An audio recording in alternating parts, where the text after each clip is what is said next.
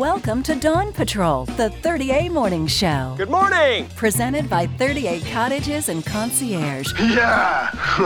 Online, 30acottages.com. Hi, everyone. This is Mike Ragsdale with 30A, and we are here this morning in the ever bustling um, Amavida Coffee and Tea. This time we're in Rosemary Beach, but uh, there are other locations, of course, the original in Seaside, etc. And I'm here with Amavida's uh, founder, um, Dan Bailey. Thank you for uh, the coffee. Oh, my pleasure. I'm glad you guys came out. It's such a pretty day outside here, Yeah. especially in October. You can't ask for anything better. Once Yeah. again, thanks for coming out and Oh, sharing happy, time with happy us. Happy to be here. This is this Yeah. is kind of uh, everywhere you go, you kind of seem to become the community hub. Why is that? I mean, like, what is it about Amavida and and the coffee shop concept that kind of draws people in?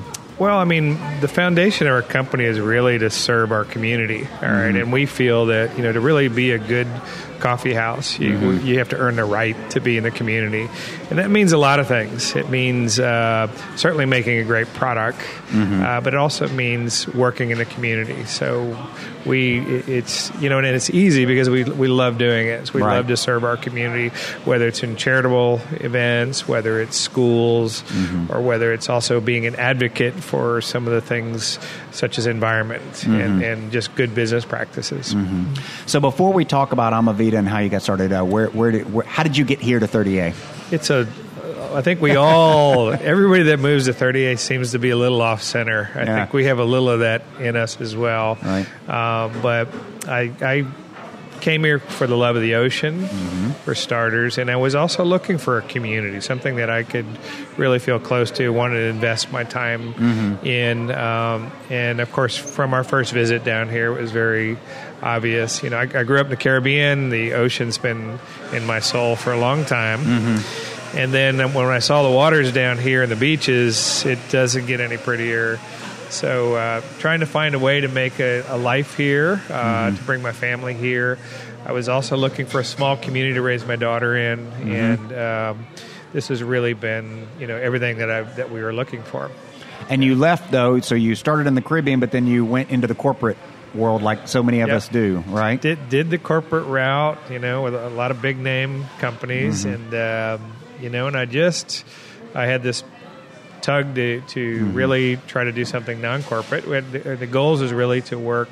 You know, do do affect some change abroad. You know, originally I did everything to look at International Red Cross, uh, and then somewhere along the path, I found my roots back. I, I actually lived in coffee grown communities as well, and it was a hobby, and then it was a passion, and then we converted to a business, and uh, uh, and it was a leap and a leap, of, leap of, and a prayer. Yeah, know. and so Amavida in Seaside was your first location, correct? Uh, we actually started out as a roaster. Our, Okay. our, our intention was really not to do retail, and right. uh, we were really trying to be a small, quiet roaster in the back and really serve our community.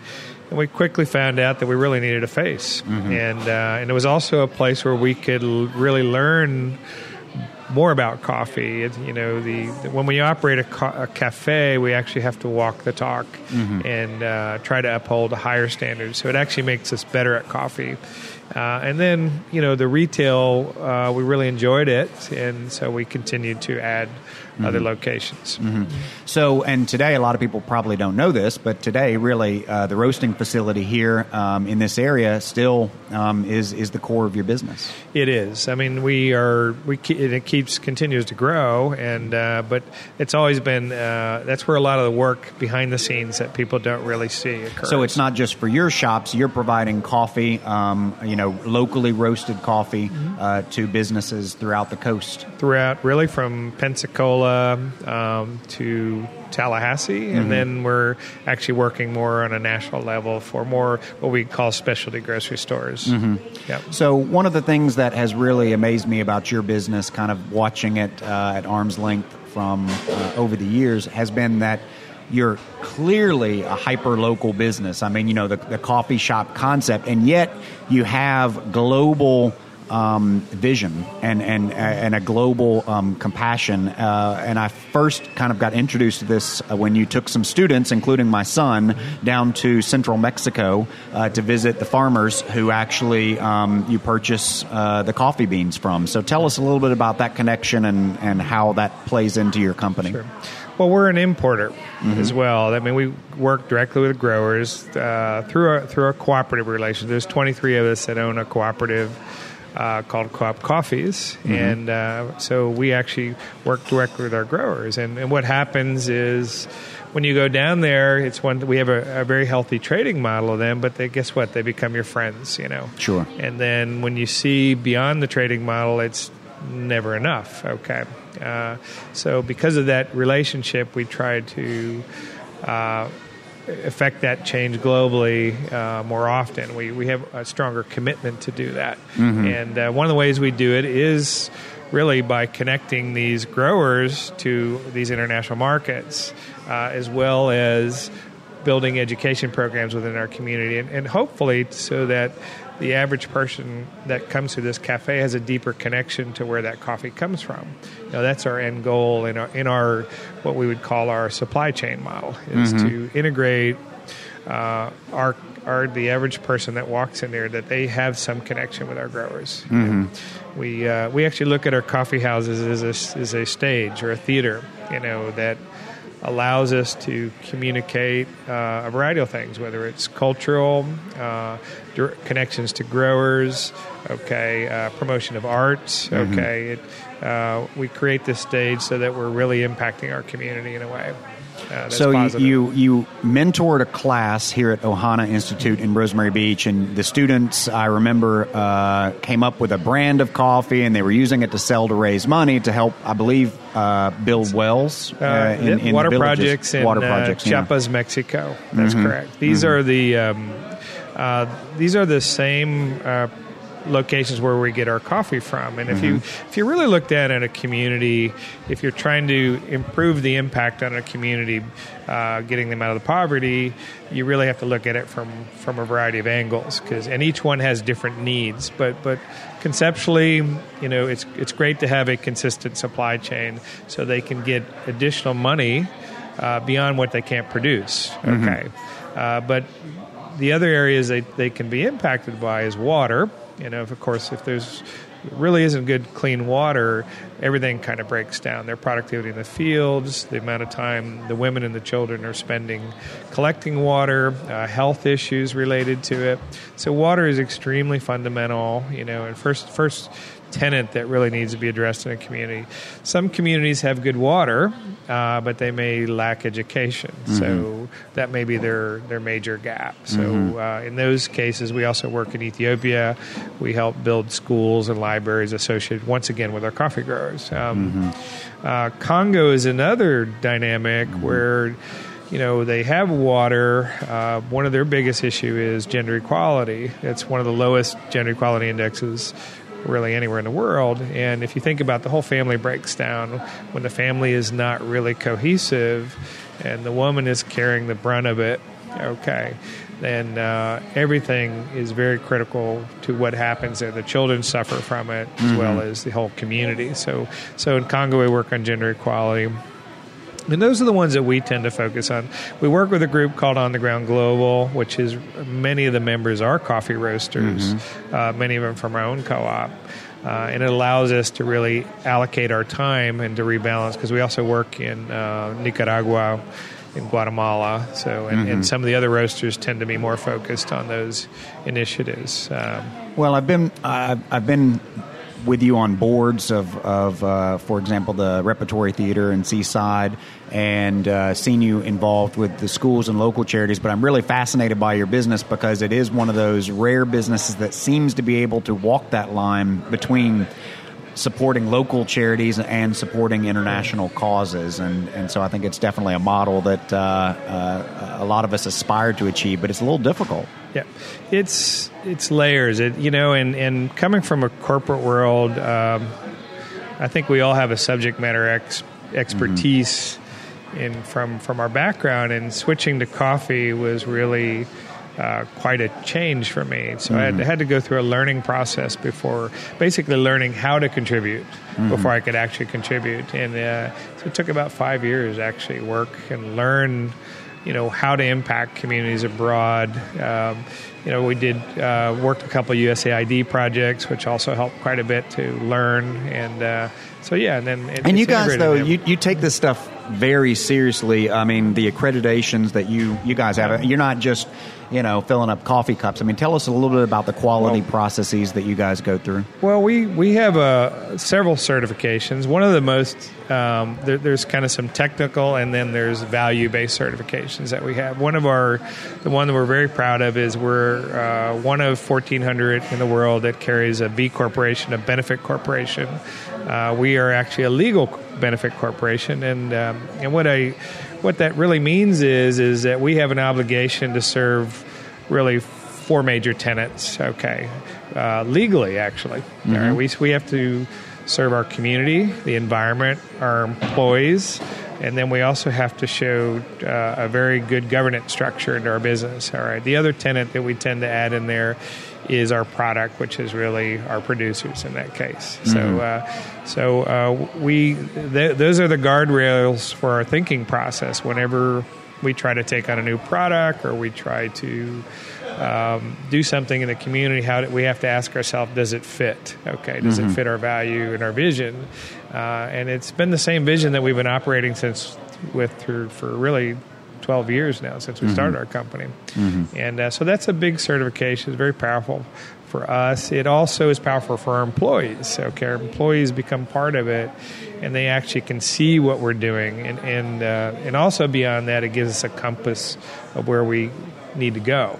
You know, so if you ask yourself, uh, "Are you a good company?" Says who? I mean, who says we're a good company? Right. We're- well, the B Corporation is really the one uh, certification in the world that we can put a stamp on it that says we're a high impact company for from a consumer, and it's a huge growing organization. They've now passed it in law, and I believe 28 states now have legislation to where you can be a legal benefit corporation. Uh, so that's one of our big certifications. Um, the other one is more on our products. We are a certified organic processing facility. We do mostly all organic. We do do what we support, what we call transition organic. So a lot of times our growers have fe- have fields that they're trying to get converted to organic, so they'll get a higher premium, um, and they they have to go through a period of transition to where they become certified organic. So we tend to take on transition organics. We also carry the FLO Fair Trade Labeling Organization, which is a fair trade symbol. Uh, we are certified under that. Um, so it, it also ensures that we're buying, you know, some some uh, coffee that has impact. Um, uh, also, particularly for small smaller producers. Okay. Right. Uh, and the other one we carry is, is really more of food safety, which is a, uh GMP, which is good manufacturing practices, which is, helps ensure that beyond just the traditional mm-hmm. safety, this mm-hmm. this ensures it's, that it's also protected from people coming in and, and trying to do bad things to it. okay? Right. It's, it's a little more comprehensive than that, but it, it really is a higher standard for, for mm-hmm. safety and quality.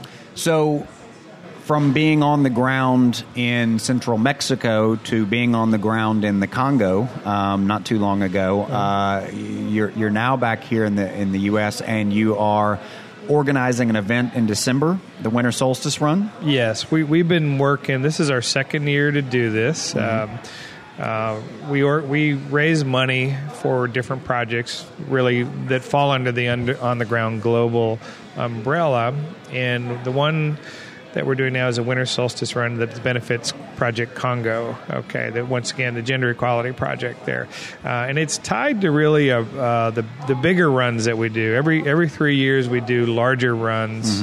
Uh, and we just ran um, the one in Congo which was seven marathons. We had nine women running, and they were each they ran seven marathons, a marathon a day for seven days to really bring attention to uh, gender equality in Congo.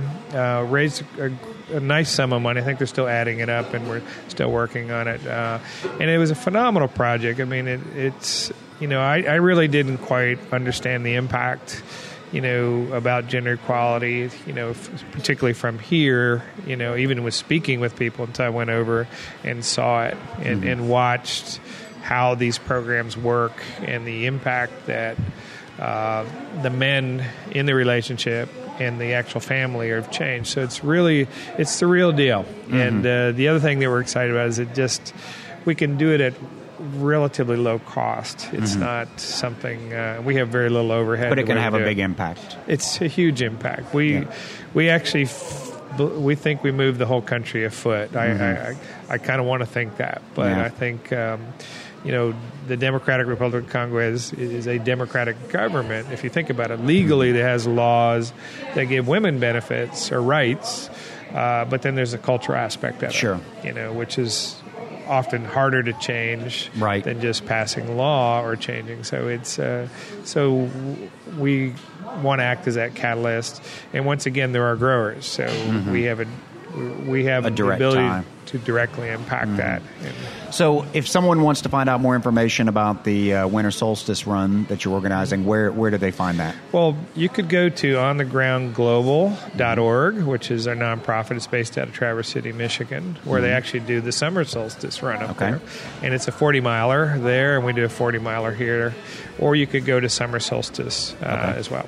Uh, All right. I should also mention that uh, Amavida Coffee seems to be um, expanding its presence on retail shelves. Uh, we're uh, uh, 30A is a proud partner with Amavida Coffee. They produce our 30A coffee uh, blend, our Florida Sunshine blend, uh, Florida Sunrise blend, and it's now available in Fresh Market in Pier and Park. uh, Earth Fare, and uh, we also have it up in um, Organic Harvest in Birmingham. I think we mentioned Birmingham, Alabama, right? Birmingham, and uh, we're, I believe we actually have it in um, Mobile as well. Mm-hmm. Yes, That's great. Okay. Well, that's exciting. Yeah. And uh, if you haven't tried it yet, it really is uh, a great product, and it's a great company to be affiliated with. You can find out more information about Dan and his team at amavida.com. And of course, when you're here on 30A, you can visit Amavida Coffee and Tea in Seaside and Rosemary Beach. And then you also and have. uh, St. Andrews, St. Panama City, which yeah. is a wonderful historical community, and uh, we're, we really love being there as well.